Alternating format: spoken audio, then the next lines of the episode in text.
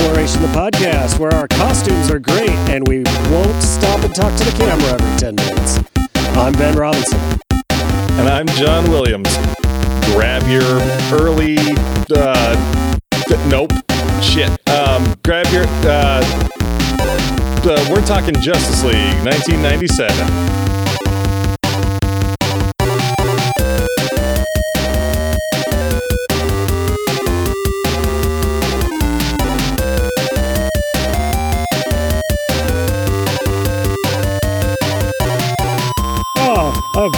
Using that. yeah, I'm, I'm, I'm okay with that. I, I, I was getting lost. I was I was gonna try to figure out something about bad special effects or uh, or early um, like VR technology or like deep fake or something, but uh, no, no, I, I It's just not it felt it. strangely appropriate. So Ben, how excited are you that we get to watch this uh, masterpiece of filmmaking featuring our favorite DC Comics characters, comics characters? Um, marginally. I'm expecting about as much out of this as the Roger Corman Fantastic Four. I think that's fair. It's about the same era, too, right? 97? Yeah, yeah. I think I think the Fantastic Four may have been a little earlier, but I but it's it's definitely of the same quality. All I know about this movie is that you told me it exists, that it was Uh-huh. a, t- a made for TV movie, and uh, what I could gather from some screenshots that I'm looking at right now. Yeah, these screenshots that go around because there, there's a couple images. There's there's one of them like doing like the the cool team walk down the street thing, and then there's one where they're all gathered around in sort of a circle. Yes, I see both of those. I think those those kind of really set up what you're getting into. Like they, these images are not good, and this movie is not good. I I did see it one time in uh, late '90s, early 2000s. I picked up a bootleg copy of it. I think the same time as Fantastic Four, and if not, then at the same time as back when Gerard Christopher used to bootleg uh, his own videotapes from the Superboy series that he starred in. Conventions were great back then for for finding little gems like that because these the, the, this shit doesn't exist anywhere else. This thing aired in uh, in 1997, and it was a failed pilot, and uh, you will understand why uh, shortly. so was it not a movie? It was a pilot for a TV show then? Correct. Yeah, it, it was a TV movie that that was that was serving as a pilot for a show. Okay, so it's it's still feature length. Um, I believe so. Yeah. Uh, let me. See. Yeah, I don't know how long it is, but yes, I feel comfortable saying it's feature length. The impression I'm getting from looking at this is uh, these costumes are terrible.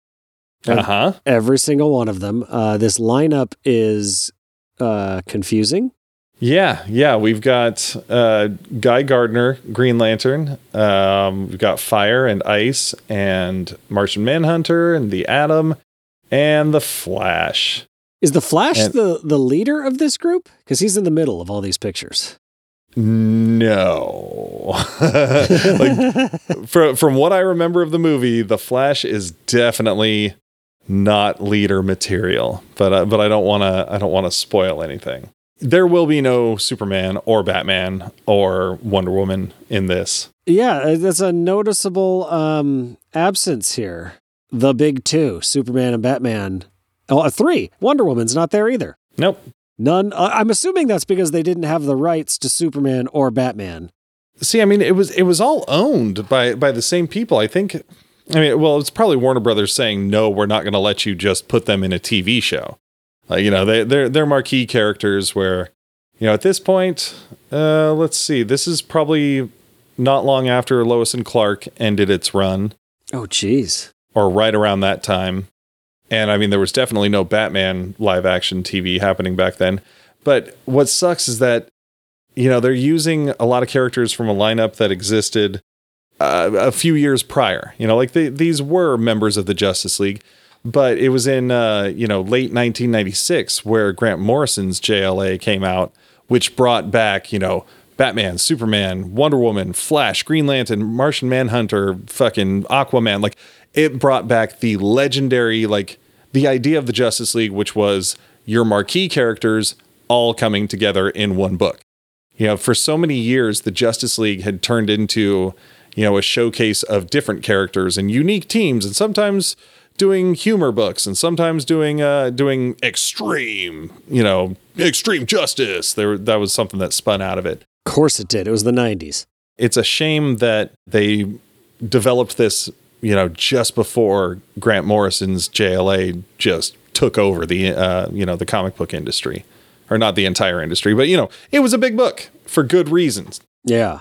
They do have Martian Manhunter in theory. He's not in like any of the team shots, but there's a couple shots of him here and uh he looks a little thicker on the waist. Like I don't know. Yeah, he's a he's a rotund Martian Manhunter. Is is he like the Justice League Zordon who hangs out at the the base and tells them what to do? um, I mean, just watch the movie. uh, this is something special. So let's let's go watch this and then let's reconvene afterwards. This is going to be similar to our our Fantastic Four episode and our Zardoz episode. Yeah, this is kind of like our uh, like one of our schlock movie episodes.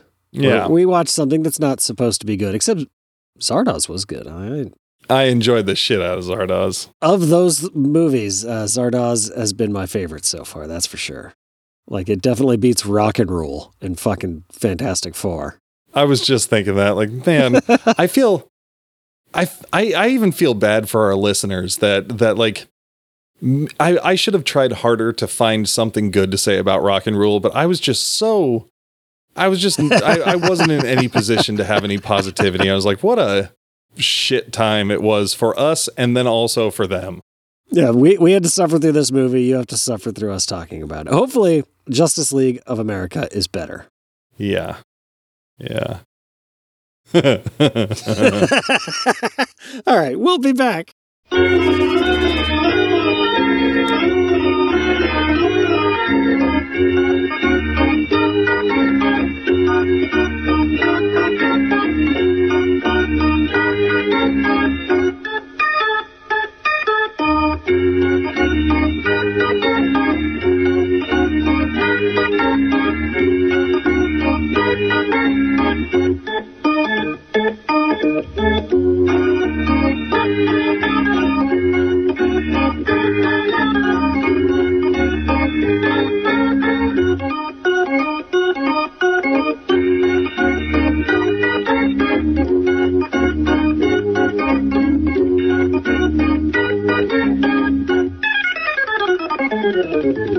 Okay, so let me lead off here, Ben, with making you a solemn promise that in the future, I will not suggest movies that I know are horrifically bad.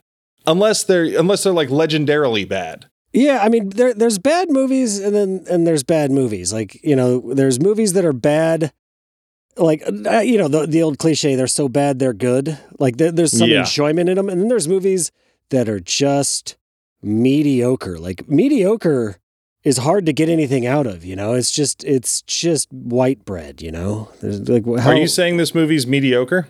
Yeah, I think yeah, it's, it's 90s TV mediocre. I think it is. Like there's wow. not a whole lot of like like a bad movie, you could be like, "Holy shit, can you believe this stupid thing?" And this is just like, "Yeah, I can believe all these stupid things."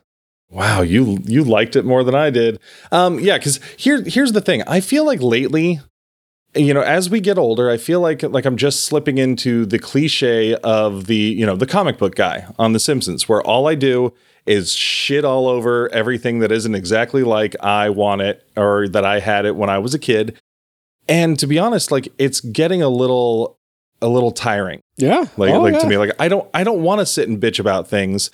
And like I, I as i was watching this i was like oh man like it's rock and roll all over again where where I just where I don't have much nice to say but but like I'm then I'm just spreading negativity in the world. So I think in the future I'm going to I'm going to look for those like you said the cliche movies, the or the the movies that are the cliche of so bad they're good. Like uh, I can't think of one off the top of my head, but but there are movies out there that can be watched and laughed at and enjoyed yeah, with how bad absolutely. they are. Like there's just not much to pull from this besides like oh ooh. like robo vampire that movie is absurd and stupid and bad but you can enjoy it Yeah. Like like you're not going into like expecting like an Oscar worthy movie. Like you know what you're getting into. and, I, and to be fair, I knew what I was getting into with this as well. Um, but yeah, so we're talking. Uh, I, I, I guess I just said Justice League 1997, but we are talking about the um, the TV pilot uh, called Justice League of America from 1997 and aired on uh, December 28th. Which is probably going to uh, disappoint a bunch of Grant Morrison fans. yeah, no kidding. Yeah, because there was a much was, better Justice League 97 out there. yeah, we we were about I think we were about a year into or we were in the first year of Grant Morrison's run, I believe, where they just brought back all the heavy hitters and just turned it into a fucking epic book. Like that's still one of my favorite comic runs ever. Grant Morrison and Howard Porter on on Justice League, like or JLA, I guess they they rebranded it. It was amazing. But this one was definitely pulling more from the um, the previous era. You know, the the JM. Uh, I don't know how you pronounce. I've heard DeMatteis or DeMatteis, but um, you know, Kevin Maguire. Um, and uh, oh shit, why am I forgetting the other writer's name? Mediocrity. Oh no, I feel bad. No, because I mean that book was really good. Oh it, yeah, but but it was it was a more humorous take on on the Justice League. It was spinning out of Crisis. DC put out this uh, this book called Legends, and that that formed the uh, the new Justice League. And then it's got that uh, that famous cover of uh, of them all sort of looking up at the camera like it's a big group of them. And I think like Guy Gardner's given like the attitude oh, yeah. with his arms folded. Yeah, I know what yeah, you're talking and, about. Yeah, Batman and Mister Miracle and Doctor Fate. Is Hawkman Shazam. In, in on that? Um, I don't believe he was uh, initially, at least, because they they spun it out into like Justice League International and Justice League Europe, and you know that that sort of diluted the brand. You know, they even did like an extreme justice book in the in the mid 90s and it was just yeah, it was it was the mid 90s. It was bad. Yeah. Um, but this pilot was definitely not going for epic grand scale no. superhero storytelling. Not at all. It's like it, it's so weird to think of this as a pilot for a TV show. Like it makes some sense because like when I'm watching it, like one of my notes, like, is this a sitcom? Is this supposed to be a comedy? Because it's not terribly funny, but like it's a it's approaching itself with this this uh lack of seriousness. Yeah. All the interpersonal dynamics and shit in it. It's like this seems like they're going for comedy here and missing the mark.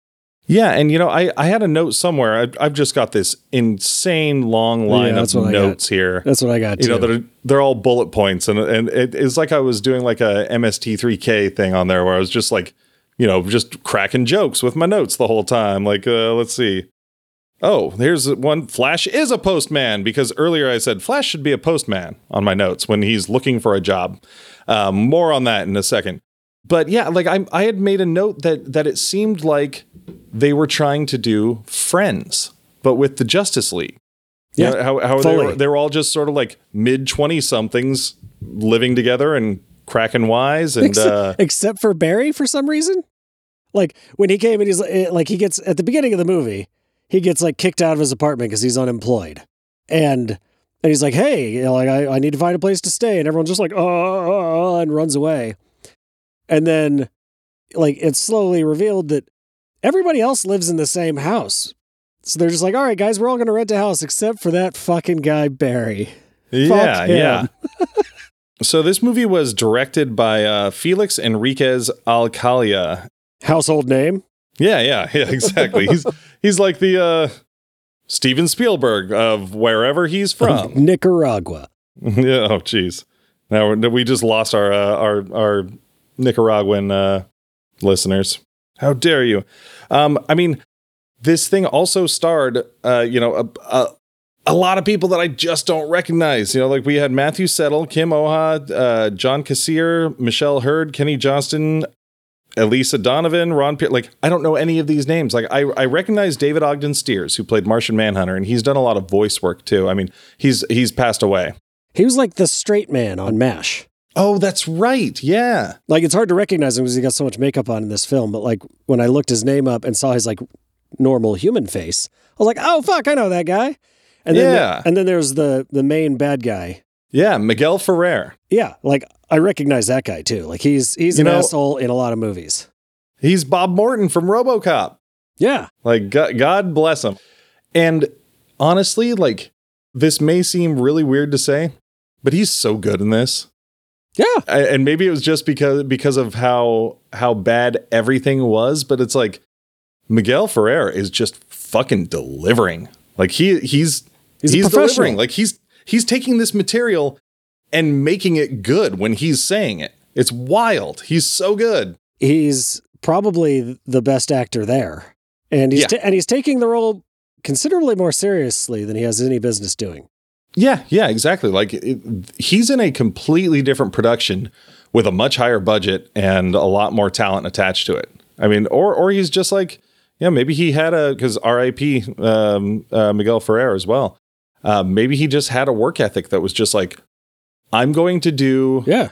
every every single job with just as much effort and skill as as any other. He only brings his A game. Yeah, Good for him. that's Miguel Ferrer. That's who you're working with. And then we also had David Krumholtz, who like I don't know his I don't know him by name, but he's, you know, ever since I was a little kid. Hey, it's that Jewish guy. Yes. He yeah. grew he grew up with me on screen.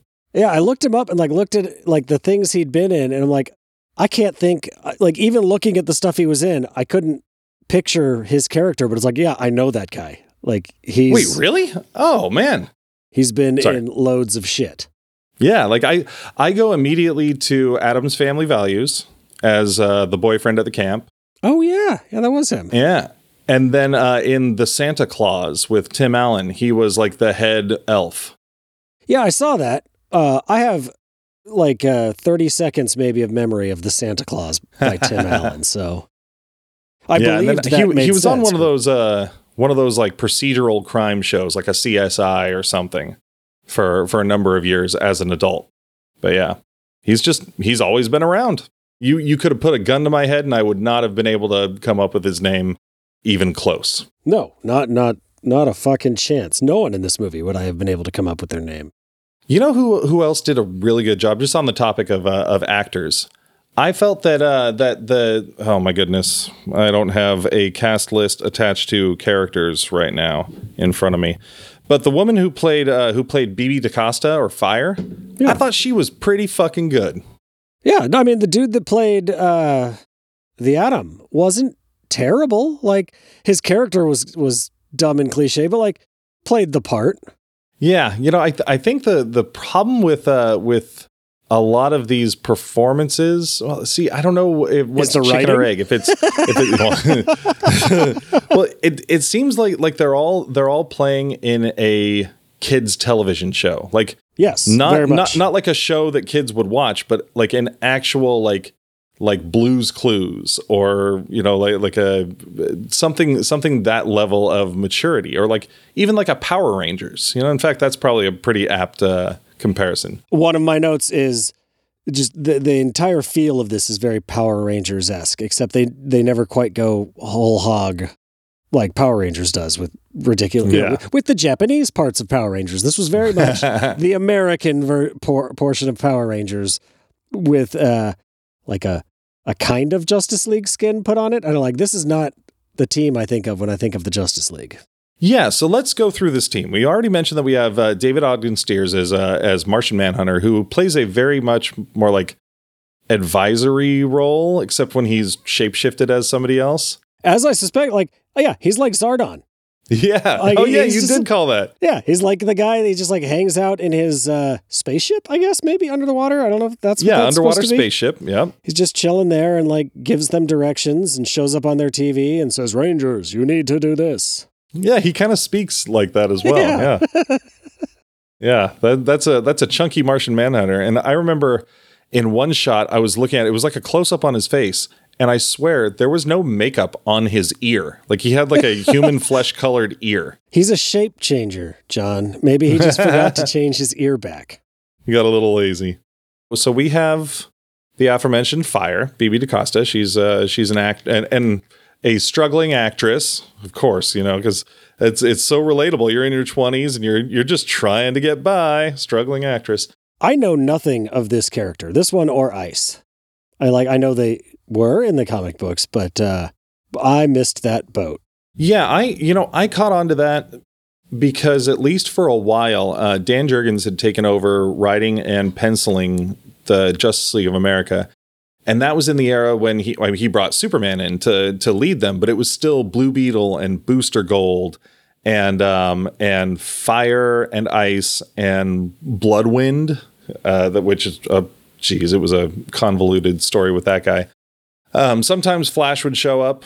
I, I, I feel like I remember, and Hawkman as well. But yeah, Fire and Ice, they were just. I don't know much about their characters. I know I know Fire was a spicy Latina. You know, she very fiery temperament.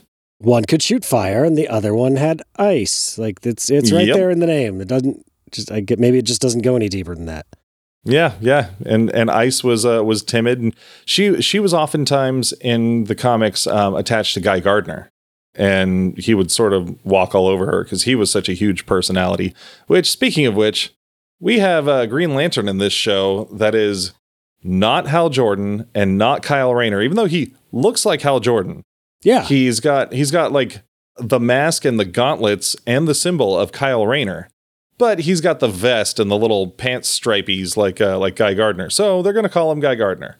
And his character is nothing like Guy Gardner from the comics. He's a he's a what, like software salesman, I think it said. none of these characters are like their characters in the. Co- I mean, Fire and Ice, maybe I don't fucking know. Like, like I said, Yeah. I don't know about them, but like Guy Gardner is not.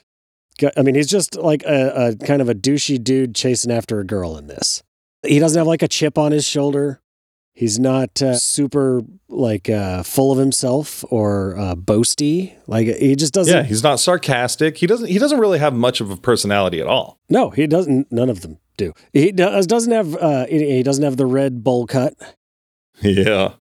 I mean, uh, yeah, it's. Uh, uh, well, then I guess we can move on to Barry Allen, Flash, who's in this, uh, who is uh, also not really like Barry Allen at all. Yeah, he's not he's not a forensic scientist as we mentioned. He's unemployed and then homeless shortly into the uh into the thing. Honestly, his character and the way this guy is playing him, I would see him being Guy Gardner.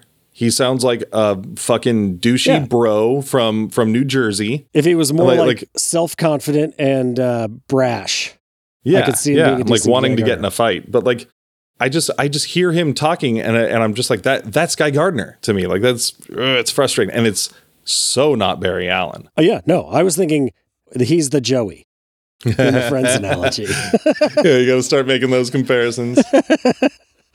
and then, of course, the uh, the Ross. Yeah, we have uh, the Atom. Atom. like we like we talked about. a uh, turbo, like like he's such a a nerd cliche. Like even down to like the sweater vest and bow tie. Yep. And he's a science teacher. Yeah, he's not like a you know uh, theoretical physicist or anything. He's a he's like a high school science teacher. Like they had to like dumb everybody's careers and shit down to make them more relatable. I guess I don't.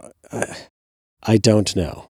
Yeah, I mean, it's so interesting to to think about, you know, a time in history when when that was the thing to do. You know, because like right now, it seems so simple that you tap into the comics and you do things big and you take it seriously and you embrace everything. But like back in the '90s, you know, I mean, this is if this is 97 being made in 96 like this is probably coming out of batman forever and maybe even batman and robin i think batman and robin was 96 Ugh. so it's like the the the state of the industry with uh with comic book adaptations was not great. Yeah, we've also got Ice who works for Dr. Eno and she does weather things. Yep. Is she a meteorologist? Yep, makes stuff cold. That's her power. Yeah, and then uh Dr. Eno is Miguel Ferrer. Um, Yes, and, then of course we had that uh we had that what was his name like uh it was Hopkey but I can't remember his first name that they called him the the the other guy that works at the lab The That's red the, uh, herring. Yes, exactly. That would be his supervillain name. The weirdo who's acting weird. Um, because spoiler alert, everybody. Sorry. Oh, I, I should have said that up top. You know, if you if you've really been holding off on watching 1997's failed TV pilot on bootleg only, uh, Doctor Eno is the weatherman who is uh the big bad in this. Boy, he he'll strike up a tornado or like hail golf balls and uh and really attack New Metro City. right? Like, what? Why? Yeah, discount Metropolis. I, I read a, a, little blurb somewhere that that it said they couldn't get the rights to Superman, Batman, or Wonder Woman because yeah. of uh, like legal um, uh, disputes with like other people owning the uh, the film rights to them, maybe. But I don't know. I I I wouldn't be shocked if DC just didn't want to entrust those those you know high profile properties to something like who made like, this? like a, a television pilot. It didn't say the bootleg copy I had. It, the movie just starts like it doesn't have any forwarded credits saying like the production company or anything. Let's see. Um, I don't know of of a uh, of production company, but let's just go through it. It was written by uh by David Hoselton and Lorne Cameron. It was uh executive produced by Lorne Cameron, David Hoselton, and Scott Shepard. Uh, produced by Larry Rappaport and um, edited by Ed Rothkowitz and cinematography by Barry Wilson. Music by John Debney. Which is which is terrible, by the way. So no production company wanted their name on this, essentially. Yeah, probably. In fact, um, there was a there was a second director who was brought in at the last minute to try to tweak and you know improve. um, but he, uh, uh, I can't find his name right this moment, but he asked his name not be included. He did not want that on his resume. That's that's fair. So I guess this thing aired on C- it aired on television. Like this was put out. Yep. Like someone watched the final cut of this and said, "Yep, let's release this to the public." Or they said, "Yep, we have no choice but to release this to the public."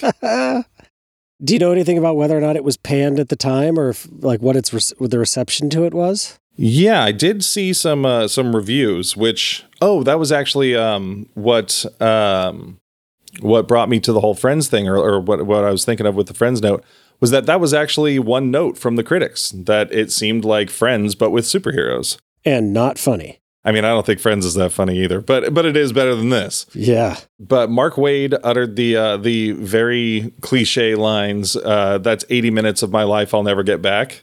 You know, a legendary comic writer. Um, I don't see many specific reviews, but you know, on on on my extensive research into this, Wikipedia, uh, it said reviews of the film have been negative. Common complaints are of the plot holes, poor special effects, bad costumes, and that the League members deviated heavily from their source characters, which uh, I think we covered. I was kind of confused and put it back when, um, like Martian Manhunter's talking about how he trained all of them, and then like he he like he becomes fire and lights a chair on fire. Like, I imagine Martian Manhunter would have a tough time training someone with fire powers, but uh, apparently in this movie, not a problem. Nope, nope. I mean, and I guess you know, I I could do a little uh, a little first impression here because I mean, we know your first impression was what yesterday, this morning, this morning. I had heard about this movie years ago. I mean, it was I mean, it was probably late '90s. Uh, it had to have been. Maybe I read something about it in uh, in Wizard magazine. I remember going to a convention and I bought it on VHS at a bootleg spot and I watched it and like all all of these things that you experienced like it takes me right back to my buddy's couch where we watched it the first time. Like it's it is shocking to see Flash, you know, being unemployed and being a doof and seeing Guy Gardner not being, you know, an asshole. Singing opera. Yeah. Yeah. what the hell? And um, yeah, it was it was rough. I never watched it again. I think I still have the VHS copy in in the uh, in the garage. I've got a small box of VHSs that I still have. And it wasn't until now that I watched it again and I I mean I don't I don't think I regret it. It was still fun. It's not painfully bad. you know, it, it opens up with some shots of like the the new Metro City skyline and clouds behind it the buildings are so obviously fake and like superimposed on on clouds and it reminded me a lot of the uh, the superboy tv series from like 1989 to 92 you know in, in its special effects and and like immediately i'm just like oh this is what we're in for huh? Because by this point like lois and clark was was out and it was it was doing it better. Oh yeah. Way better than this. Yeah. I guess on the effects like when the atom first shows up as the atom to uh, to rescue a cat because uh, that's important. That's what you do. Uh, his shrinking effect is so bad. Yeah. Like, like it gets all like polygoned and then they like rearrange and shrink down. And then from the rest of the movie on, they just give up on that effect and they just put like a little swirly thing that he appear, like a little sparkly effect that he appears Yeah. from. They did that once and they're like, that was expensive. Let's not do that again. you want to know what's funny? I kind of liked it. Like it was just What? it was different. It wasn't wavy lines coming out of him and just like shrinking them down. Like I, was- I was like, hey, that's interesting. Hey, I said something positive. yeah, I guess I could go with interesting. Uh, I thought, uh, But but yeah, like I better. wouldn't I wouldn't have chosen that. no. But but it was like, ah, well, you know, that's something different. And you know, the little the little light blurb later on, like it worked. Yeah, You no, know, I, yeah, I thought that was fine. It's not as dynamic as like Ant Man's effects, but but it was you know, Got the point across. and it was 1996 seven. Yeah, absolutely. What did you think of uh, Green Lantern's ring constructs that he that he could make? You know, for the time and the budget they were working on, not fucking bad. Like, I mean, Yeah, they obviously don't stand up. yeah, Like, they're not good. But, uh, you know, for what they were working with, they seemed to put some effort into them. Like, at the end, like when he ropes the weatherman, as he's holding it, like, it's not just like a straight line. Like, it has a little bit of wobble to it and it moves when he Mhm. moves his hand. Like, it wobbles when he moves his hand through it, like it's an actual rope. Like, it's probably where most of their effects budget went, I'm guessing. yeah. And there's not a lot of it.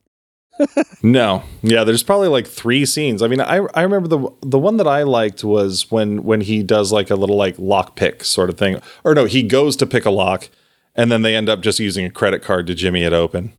I was like, Oh, well, yeah. he could he could probably pick that lock with his ring, but what the one thing that uh that I feel could have been improved upon was like even when he was just like shooting out his you know the initial projection from his ring, it was kind of thin and like limp, like it it it, it looked just kind of It was noodly. kind of noodly. Yeah, exactly. yeah.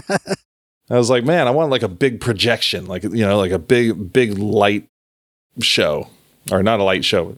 He did will a chainsaw into existence at one point. That was oh interesting. yeah, yeah, yeah. We weren't going to get any like mech suits or or uh, No. they could have done a cage. That would have been interesting. Yeah.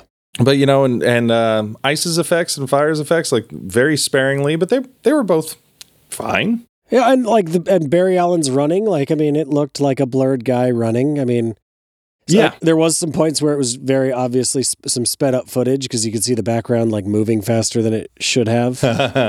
but uh, all in all, a respectable effort for such for the half-ass script we had. Yeah, yeah, the flash effects were fine. Yeah. Um, his costume though, like I, I think of all of the of all the egregious costumes on there, like and and I mean it's I mean like why do they put Atom in like armor? I I, I don't get it. He wasn't in good enough shape to wear spandex, probably. Yeah. Yeah, I mean I guess the guy playing playing Barry Allen was was buff. He was built.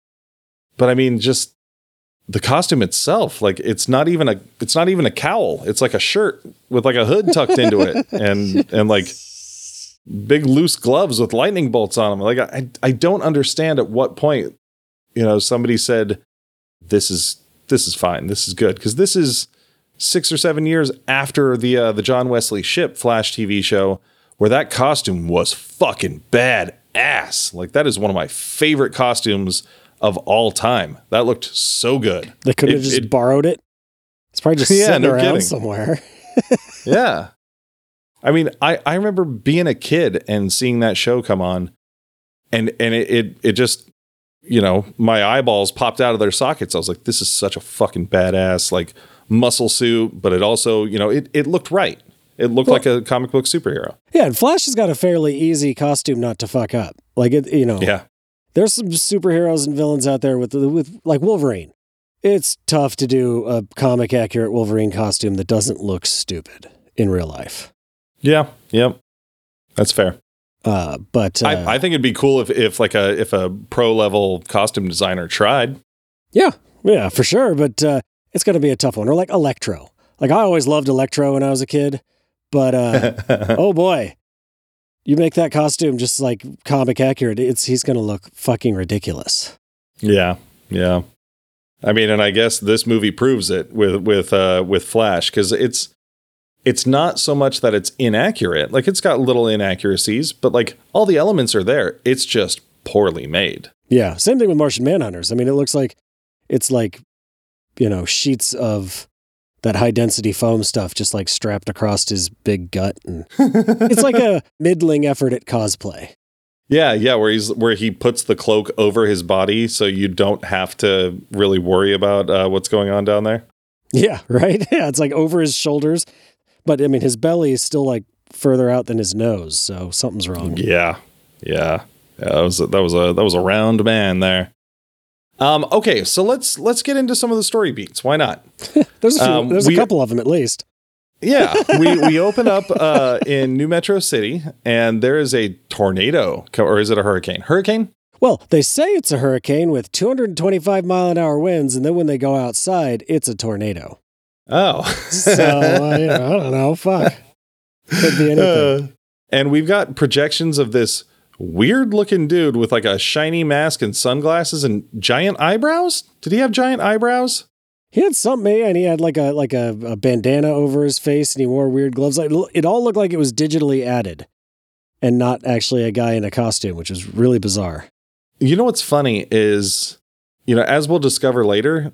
Well, fuck it, whatever. Yeah, it is digitally added, and I I never even I never even questioned it. Like I didn't think it looked digitally added. I was like, oh, it's just some really low budget shitty costume and uh that, that kind of speaks to the uh, to the production quality or my poor eyesight i don't know well um, and it's weird yeah because you see yeah. him recording the thing and he's not wearing the costume and uh and it's like well, digitally adding a disguise to yourself is so much more difficult than just putting a bandana over your face man like yeah. what is going on and he's got a uh, a voice alteration device yeah. so it's so it's uh, something like this. Uh, I'm the weatherman. Uh, give me $20 million, Metro City.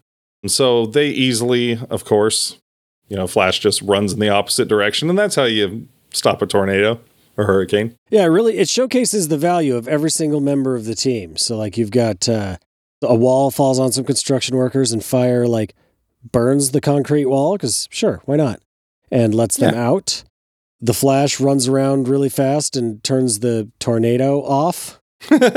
Guy Gardner, what did he do? He like saved some kids or something, right? He saved a kid. Yeah, was, he like stopped a, a, a power pole from, from dropping yeah, from on, a kid. on, kid. He he wrapped that that green noodle around it. Yeah. Mm.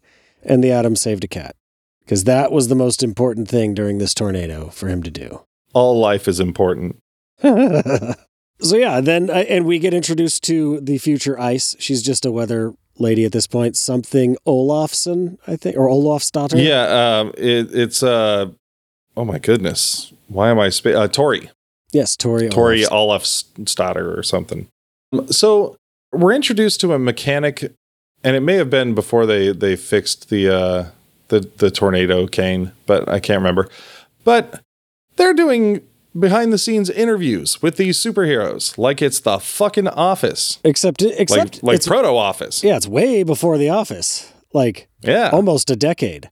Yeah. Uh, but yeah, yeah, they're doing yeah, they're doing like these weird cuts to interviews with uh with the cast being kind of like goofy and self-reflective about what was going on and like treating it like it's kind of silly.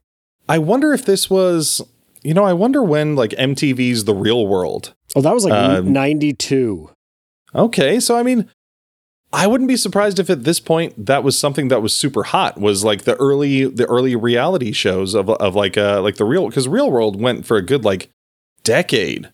Yeah and, yeah, and then they started doing road rules and shit. But I I don't think it had been applied to like a, a sitcom format before this truth but uh, but I I could see somebody in a meeting going like hey what if we did something like this to appeal to the younger generation? They're just young and being cool. And this documentary crew also knows their secret identities. Which they go through great pains in the movie to avoid people knowing. Yeah. Like it's in so much clear. as uh like Guy Gardner runs away from the girlfriend he's trying to woo back because she's so pissy that he always runs away to save people and then he just like shows back up seconds later as Green Lantern and is like holding her like six inches from him. And she's just like, oh, why can't I meet a guy like you? My boyfriend wouldn't do this. You know, just that fucking tired old shit like that. It's it's tough. The worst one for me was the one with fire. Everyone in this has a love interest because everything's got to be centered around some sort of weird romantic relationship, except for Barry Allen. He's very lonely. I was just thinking that, yeah. Maybe him and Mar- Martian Manhunter have a thing on the side that we just don't get to see. Yeah, Barry Barry just wants to get in a three way with Ray and, yeah, with, and with, Guy with anyone else. Yeah, but where the uh, where you know the uh, what's his the you know uh, the nope not yet the fucking you're gonna have to give me more words. What was the Jewish kid's name? Oh, David Krumholtz. Oh, Martin in Martin, the show. That was his name, Martin. Martin's like trying to get with uh, Fire's character, BB. Mm-hmm. And like he gives her some earrings and all. Like he's he, he is trying hard to get this girl. Yeah, this is this is prime like late '90s pre Me Too. Just like oh yeah, so yeah, straight up stalking. That's what you did if you wanted to get chicks. Like you you went out of your way to be the biggest creep possible, and it worked. And uh, but yeah, he gives her some earrings and she puts them on. She's and then she gets a call. And she's like, "Oh no, I gotta go." And he sees her on the news and he's like, "That's her. I recognize those earrings." It's like, motherfucker, her disguise is eyeshadow.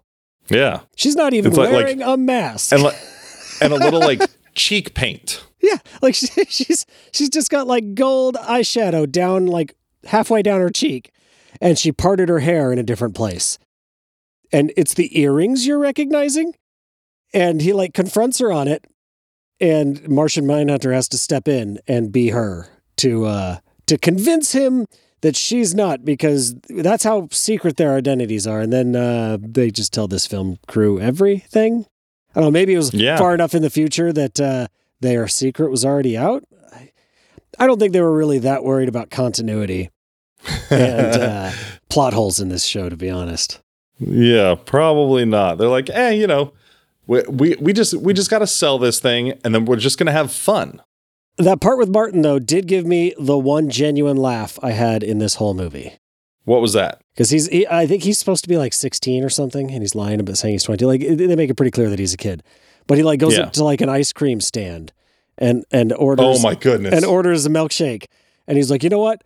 Make it a double. And then the like the ice cream milkshake was like girl trouble, like it's at a bar that was actually pretty funny. Like, oh, like, oh, oh, okay, shit. yeah. Okay. No, I was thinking of a different part when when um when Fire actually like is sort of having like a lunch date with him, sort of thing, and like they're just walking through a park. They walk up to an ice cream man, and he's just got two cone, two like double scoop cones with like two different flavors just ready, and he just hands them to him, and they just keep walking. It's like, yeah. what what what's going on? Like this ice cream man is just here you go. Martin's got some fucking pull, man. She's missing out not dating this guy. He, people just hand him ice cream as he walks through the park. oh, and you know what? I just saw one of my notes. Speaking of uh, of of BB and Martin, like so, when that whole tornado cane thing happens in the beginning, like she's on a job dressed as a banana with a bunch of dancing fruit for a commercial. She rushes off to go save the day, and then she comes back later, and the place is empty, and Martin's there, and she utters the line, "Looks like I rushed here for nothing." And like, I swear, I don't. I was just like, what? What the fuck is wrong with you? Like, you took off in the middle of a job. What are you talking about? Looks like I rushed here for nothing. That was a, a frustrating part of this. Is that a lot of people said a lot of stupid shit. Oh and, uh, yes, uh, and it made me mad. Yeah, the writing I, in this show. In my notes, I actually called her a dickhead. yeah, the, the, writing in this show is a bit lacking. Yeah. Oh, you know what? There was there was a moment uh, in the writing that that I did enjoy when they allude to the fact that Guy Gardner and Fire dated at one point and that she totally faked it with him. Oh, I didn't catch that. Oh, they were using innuendo and she she implied that uh that that it was not the real thing when they were dating. like, oh shit. I don't know. It it was interesting when they would try to go from from Power Rangers child you know, writing into like friends young adult writing or like, you know, angsty, beautiful young adult TV show. Horny 20 year olds. yeah, yeah, exactly. Oh God, can I say that's the biggest fault with this thing? Oh, that's a that's a tall order. But you can may, say whatever you want. possibly the biggest fault is like there's so much interpersonal and dating bullshit in this. Yeah, it's like and like ha- roommate drama too. Yeah, it's like half the fucking movie is these guys like you know a Guy Gardner complaining about someone moving his stacks of newspapers or trying to chase this girl or that girl. And just when you said friends, it's like, yep, yeah, that's exactly what they're going for is that, uh, you know, here's a bunch of attractive 20 somethings hanging out and, you know, alluding that they're having sex with each other, maybe. I don't fucking know. But that's like, yeah. And how did that become the Justice League? exactly. Like, I, I'm trying to picture the, the, um, the pitch meeting you know, where where somebody's just like, okay, it's the Justice League, but they live in a house together. Yeah, their uh, base is under a bridge. Uh, yeah, it's it's so it's oh yeah, no kidding. They they go into a bridge pillar to go down to their base. like, oh my goodness. Like, like okay, it's the Justice League, except they're normal people and they're poor and they're horny. Yeah. like, like, uh, they're all what? Okay. They're like, so Barry, Barry can just, you know, he can still be a forensic scientist, right? You know, I mean, they, they, they, I'm sure they don't rake in the cash. They're like, no, unemployed, always asking people for jobs, works for the post office for a minute, uh, goes to a restaurant or an event and like starts asking the servers if they're hiring. Uh. Like you could, you could find a way to make money if you have super speed. That that was why why my initial thing was like be a postman, be a delivery man. Yeah, he got a job at the post office, but then they all thought that he was just throwing the mail away because uh, he came back so quick. They he needs to. I mean, if it was these days, man, doing like Postmates or Uber Eats or fucking Grubhub. No, no, no, no. The, the post office is the perfect job. You could just get it done in ten minutes and go watch a movie or fuck off the rest of the day. You still get yeah, paid but we for the saw whole day. it didn't work. Well, that's because he came back immediately after finishing the route and said he was done. He, you know, it was like we were talking about like uh, walking around and making it look like you're busy when you're not. You know, you fucking yeah, get the job yeah. done and then you look busy the rest of the day and you collect your paycheck. Or look busy and then get the job done at the last minute. Yes. Well, yeah. Yeah. If you're not a speedster, that's more like it. um, so then with with ice, you know, like like moving forward in the story, you know, there there are the story. Um, you know, like we said, the red herring of uh, of of Kopke or whatever his name was, like being the weatherman because he's he's kind of socially awkward and he's working on this experimental thing that will save Eno Industries. And uh, Tori goes snooping, and wouldn't you know it, some chemicals spill on her and some electricity hits her too. she, she, she spills her water on this thing and it sprays her, and I guess now she makes things freeze. That's right. Yeah, it was her own water. yeah, she's just really klutzy. yeah. So she's freezing everything. She uh she accidentally saves a, a rollerblader. Yeah, like, fuck what yeah. does he like enter with like a fucking backflip or some shit? Yeah, it was some uh, rollerblade move that I don't know the name of. Oh, that's right. Yeah, my my note here says backflipping rollerblader for the win. Yep. And then he slips and falls in a lake, and uh, and she rescues him by freezing him in it up to his waist. I don't know if I'd call that a rescue. Nope. I mean, he's not drowning, but if, if probably up, still dying. If he was up to his waist, he could probably just stand up. Like he wasn't swi- he wasn't drowning from the waist down. See, I I took it like he was treading water, and it and it like froze like up to his chest. Oh, but when it's frozen, it's like it's, a, it's his waist. I'm gonna defend this. It's was like, yeah, it really? Yeah. Oh, jeez.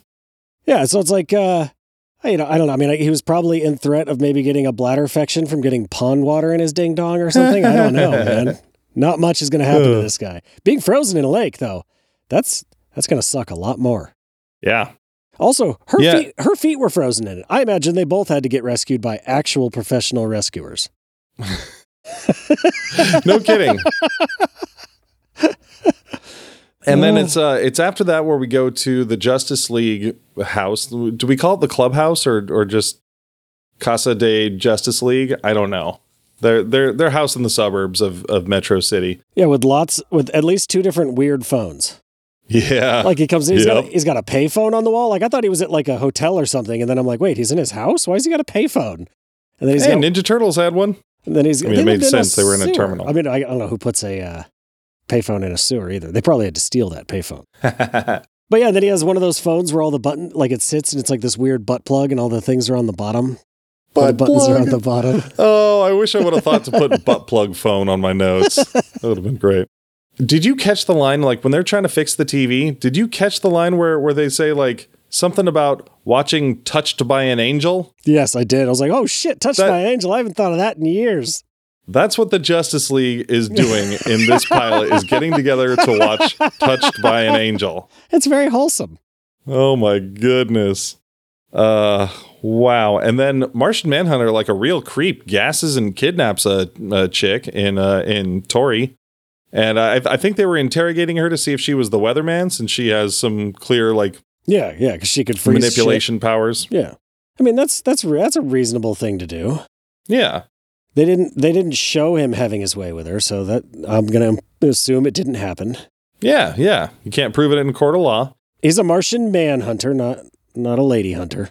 It's interesting that that like they they have his shape shifting abilities, but they clearly don't display his uh his weakness to fire or his ability to read minds. Oh yeah, or fly, or super strength, or do Yeah, really La- anything, laser vision. But putz around the house and turn into a human for a very limited amount of time. Yeah, I mean, maybe they didn't want to they didn't want to do any shaming, but in the comic books, Martian Manhunter does love Oreos, so maybe that's what uh, what this one's doing with a lot of his time. They should have just shown him snacking on some Oreos, and at least then it would have been like, okay, it just got away from him. It's justifiable. like, now. wait, he's a shapeshifter. Why why is why is he choosing to do this? It's just his natural Unless body maybe- is fat. You know, like what do you get? Yeah, do? yeah, that that's that's what Martians look like in uh, in this. yeah, yeah, yeah. In the comic books, he's just making himself look better. This is the real Yeah, he's like- Martian Manhunter. Yeah, he's all Superman leads the Justice League, so I gotta gotta look all buff. Who's he competing with here? Yeah, no kidding. he doesn't have to put on any shows. There's no Superman, no Batman, no Wonder Woman. He's got no one to impress. Oh man, I wish I I wish I understood what what this note was referring to. Like I remember the shot, but I have a note that says, "Holy shit, the three-person interview was so gross. Fucking 90s." Oh. I remember it was They were super close together. They were like physically touching each other. Like they were smashed so close together. It was just Yeah, was I weird. remember seeing the shot, but I, I thought like they said something too that I was just like, oh fucking like like something that was just so turbo 90s. Man, I wish I wasn't so sparse in my notes. Cuz this probably isn't good uh good listening. Someone else was like, "Oh, so something something gross happened in this terrible movie and you don't know what it was, so you don't have anything to say about it." Uh boy. Um, I mean, I, another question I had for this movie in general, like I don't know if we want to actually try and get through. I mean, yeah, the plot is there's a weatherman. He holds the city for ransom. They defeat him. I mean, Yeah. there's not there's not a lot of plot there, but like this is the pilot for the series. Why are they leading with the fucking weatherman? Like- yeah. Like really, they couldn't they couldn't pick like even like a a, a C list villain that maybe has some renown for fuck's sake. I mean, literally anyone would be better than the weatherman. Well, and it, and it seems like like like it would be inspired by Flash's villain, Weather Wizard. Yeah. You know, even though like Weather Wizard has like a wand that he uses. Because he's a wizard. Oh yeah, no kidding. um, I, yeah, I, I don't understand why they why they. Yes, I am also baffled by the same thing that is baffling you. Um, and you know, a little bit of uh, fun trivia. I don't know, but later on in life, Miguel Ferrer actually voiced the Weather Wizard in the Superman uh, animated series Did he? when Flash was a was a guest star. Yeah, so Awesome. he he finally got to nail it. Even that Weather Wizard was a little different, but I mean, if if they made their Weather Wizard like the animated series one, would have been fucking great. yeah, it's like are they trying to like ground everything? In which case, like their villain list is going to be significantly smaller. I guess of these guys, Flash has a you know a decent rogues gallery. I mean, if they if they can't Yeah. do anything from Superman or Batman, like that cuts your villains down pretty significantly. Yeah, yeah. Like Green Lantern has Sinestro, but Does Guy Gardner have Sinestro though? I mean, like I guess he probably like like does Guy Gardner have any signature villains of his own? Not that I know about. Yeah, I can't think of any. Superman or Batman. Yeah, himself. You know, in, in that in that old Justice League book, there was uh, you know, Batman came and like challenged Guy Gardner because Guy Gardner was just I mean, he was he was so great. He was so fucking full of himself and so loud and boisterous that he was just like claiming that that he was, you know, he was the leader of the Justice League now, you know, that like Batman can go go fuck himself basically and like, you know, Batman gets in his face and he's just Guy Gardner's not going to back down even though it's Batman. Batman just fucking clocks him, knocks him out in in a very it's become like a comic trope like the bwahaha one punch. You know, that Be- Blue Beetle yells. It's like, "Ah, one punch." but I mean, like Martian Manhunter, does he have any villains of his own? Like I know, like, like I'm only really familiar with him from like Justice League. Like I don't, think I don't know if I've ever read any like Martian Manhunter solo books. Yeah, he's had a couple solo series, but I never super got into it. And as far as I know, he doesn't. I mean, I don't know if Jemm, son of Saturn, was a villain of his or not, or if it was just a Martian Manhunter knockoff. But I feel like it, in one of the solo books they fought, but I, I, I don't. Yeah, no, no is the answer. So all you're really left with is Flash's Rogues Gallery, which well, you got like Captain Cold and Captain Boomerang yeah. and probably Trickster. some other captain. Yeah. Captain Heatwave, Captain Gorilla Grodd. Oh yeah, Gorilla Grodd would have been great. Yeah, I mean, see, here's here's an issue that uh that I was just thinking about like how how uh, shit. No, this also goes to eh fuck it. They end up defeating the Weather Wizard or Weatherman, whatever. Yeah, yeah clearly. So let, let's yeah, let's let's talk about the future how would this show work? Because if they're all just, you know, some horny 20 somethings living together in a house in New Metro City, like how would they keep Justice League level uh, uh, events and villains showing up to the city and having them defeat them? Or conversely, are they just going to use the fucking trickster? and and try to find ways for for him to neutralize a couple Justice League members? I don't know.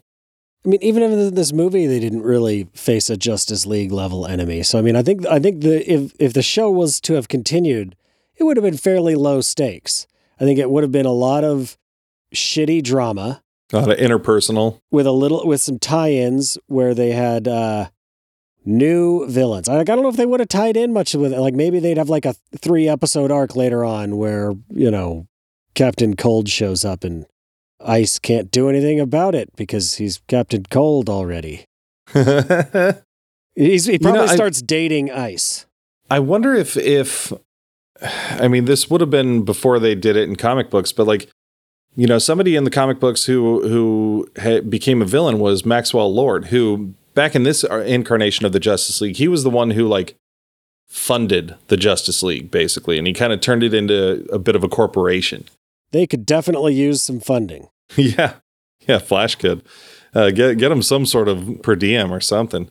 But uh, I guess if they set up some like, cause I was, I was thinking about other shows like Lois and Clark.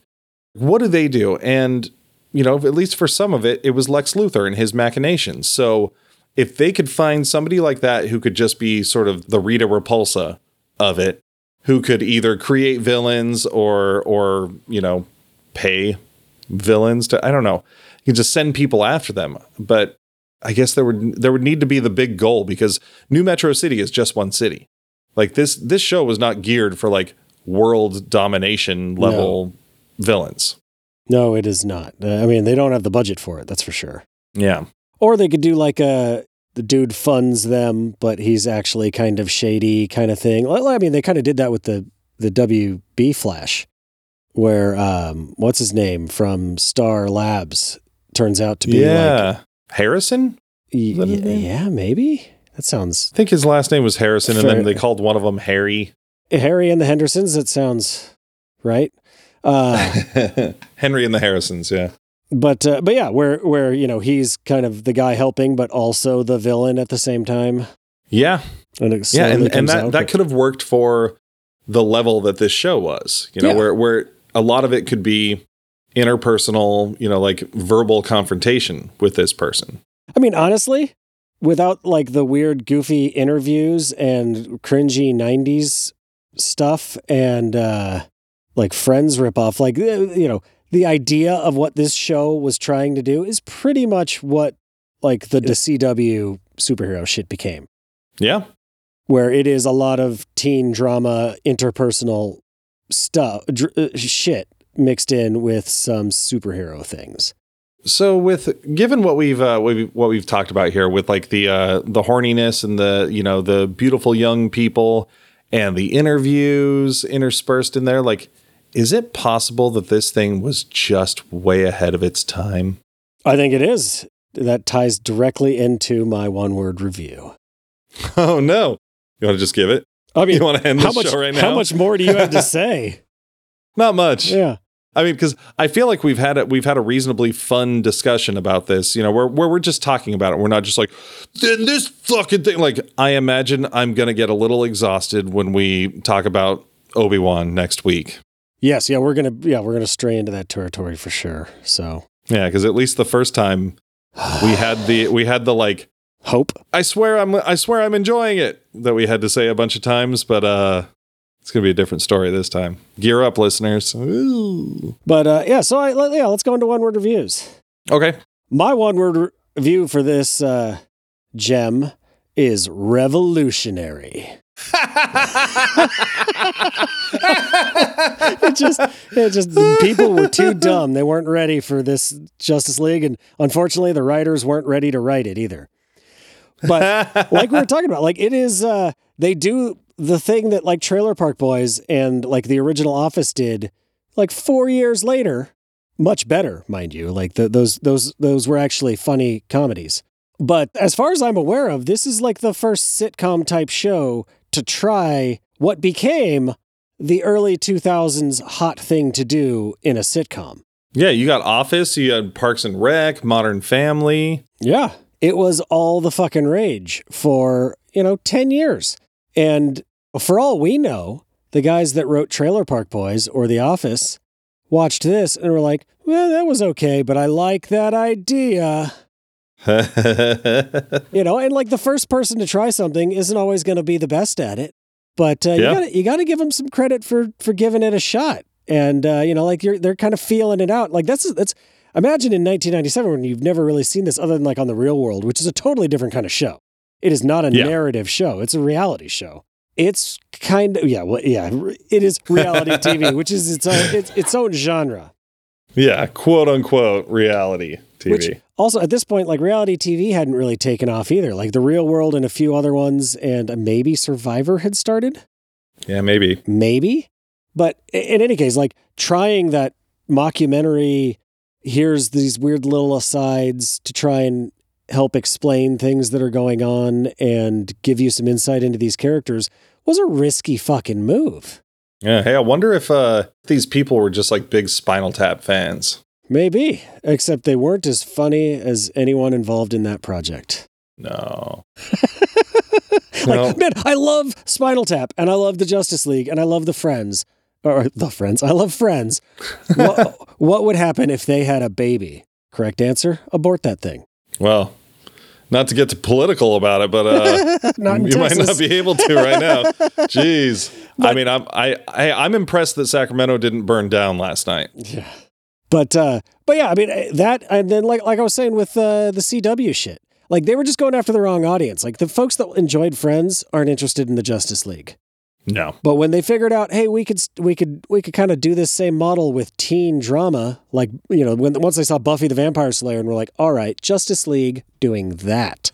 That model fucking worked, and it, I'm not a super huge fan of the Arrowverse stuff personally. Like it, mm-hmm. it, it, had its moments, uh, but it was just a little bit too much teen drama for me.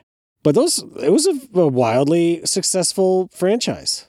I didn't even think about that about how this was the era of Buffy when we were, you know, in like in high school. Yeah. That's weird to put it at the same time. Like it it this feels like this feels very much of like, you know, 1991 or 2. Like back back like I was saying with like the Superboy TV series. Like it it very much fits into that mold. Buffy the Vampire Slayer came out this same year 1997. Wow. So, you know, like Wow. the, the, the folks that made Justice League of America were just uh, victims of their own genius before their time. yep. Yep. Brilliant ideas, but poor execution. I don't know. Too smart for themselves. All right. Well, my my um I mean that was really good. I really like your your one word and your explanation for it cuz mine was very much more to the point and I'm just going frivolous. Like it, it's just it, there there's there's no reason for it. The, I mean it it just there's no place for it. Like there's no reason for it to exist. Um and it, it was just sort of like, you know, some people wasted some money. I mean, cool. Some actors and and some some people who produce stuff like got some got some gigs. Like, Yeah. cool. I'm glad it exists. You know, like like the, just as an oddity. Same thing with the Fantastic Four movie, and um, like how I say I wish Tim Burton's uh, uh, Superman movie existed. Like I, I don't believe it would have been good, but I but I'm I, w- I want to see it. the world's not any worse off for it. Yeah. And to be honest, like I do encourage people to seek this out and find it. I'm sure it's on Vimeo or some shit. I don't know. Or or if you're at a convention, um, get a get a bootleg copy of it. You can probably score it for like 10 bucks. That's that's what I got. It's fun to watch as an oddity, and it's 86 minutes. So, you know, it's you could do worse things with your time, but I mean, if you uh, oh i don't know I, I mean I, I would love to talk to somebody who's just a humongous fan of this who's seen it like Hmm. twice you know or or or more Watches it every year on their birthday. oh wait i guess i've seen it twice a total in my life but there there were a couple decades in there so i think the statute of limitations uh, was up Well, and you didn't watch it again because you wanted to watch it either. that's true Like, i mean i did suggest it it's not because you enjoyed it so much the first time. Yeah, I think this is this has also been a learning process with our whole uh, you know geek exploration movie night or whatever. Schlock movie review. Yeah, that it's like uh, I I think I like I was saying in the beginning, like I need to start doing a little more due diligence to uh to find a movie that that has more merits to it. You know, besides just the fact that it's an oddity because that doesn't mean it's going to be good. And I would really love to you know explore something that is that is bonkers but not because it's Yeah. awful. Yeah, more Yeah, like- Zardoz, less rock and roll. Exactly. Yeah, Zardoz was such a a pleasant experience. That was so great, and uh, I haven't gotten it since. We've what this is like our fourth or fifth one of these. Yeah, Fantastic Four was. So, uh, what do you think? Which one was better, Fantastic Four or Justice League of America? I mean, to be honest, like production wise and quality wise, they are right on par with each Oh, other. yeah, yeah, in my opinion. The same ballpark for sure. Um, yeah, like early '90s television style. Um, I think if I had to watch another one, I think I'd watch Fantastic Four. I agree. Yeah, I you know, I mean to be honest, like Fantastic Four, one of one of my favorite things in that is the Doctor Doom suit. Yeah, fuck Like, like I think awesome I think that the Doom costume is great. I'll have to ask Joey, see if he's watched it yet. In fact, Joey and Devin, uh, friends of the show, and and the voice that I never recognize, um, are are coming by later tonight. So I'm, I'm gonna I'm gonna pick his brain about uh about Fantastic Four. Yeah, I, I think I would I would side with Fantastic Four as well because it is it, it's a better representation of the characters. Like this one, they just threw these characters away and made new characters that were kind of like them and and and bore a passing resemblance to them. At least for the most part, in the in the Fantastic Four movie, they were trying to tell a Fantastic Four story. Yeah, This movie was Yeah. not trying to tell a Justice League story in any capacity. yeah, it was like in name only. Yeah, that Yeah. that is that's that is very astute. Yeah, whoever wrote this saw a picture of the Justice League once. Pro- probably not even that. Somebody just handed him a list of characters they can use, and he's like, "Okay, I've heard of the Flash. Like Guy Gardner, who the fuck is that? Oh, oh, he's a Green Lantern. All right, he's all fire and ice. That's clever. I don't know, but I mean, again, seek it out, do it. Um, yeah, thank you for uh for. I don't even know what to say with the thing. I don't know. Whatever. If you want to get in touch with us, you know how to do it, unless this is your first time, in which case We are sorry. Yeah. Um, yeah, you can hit us up on email at uh, geeksplorationpodcast.com. You can find us on the social medias Facebook, Geeksploration, the podcast page, Instagram, Geeksploration Podcast, or Twitter at Geeksplore You can also call us, and you should, at 916 ORC TURD. That is 916 O R C T U R D. And if you enjoyed this episode or any of our others, give us a five reasonable facsimile of a hero you might have seen once review on Apple Podcast or Podchaser.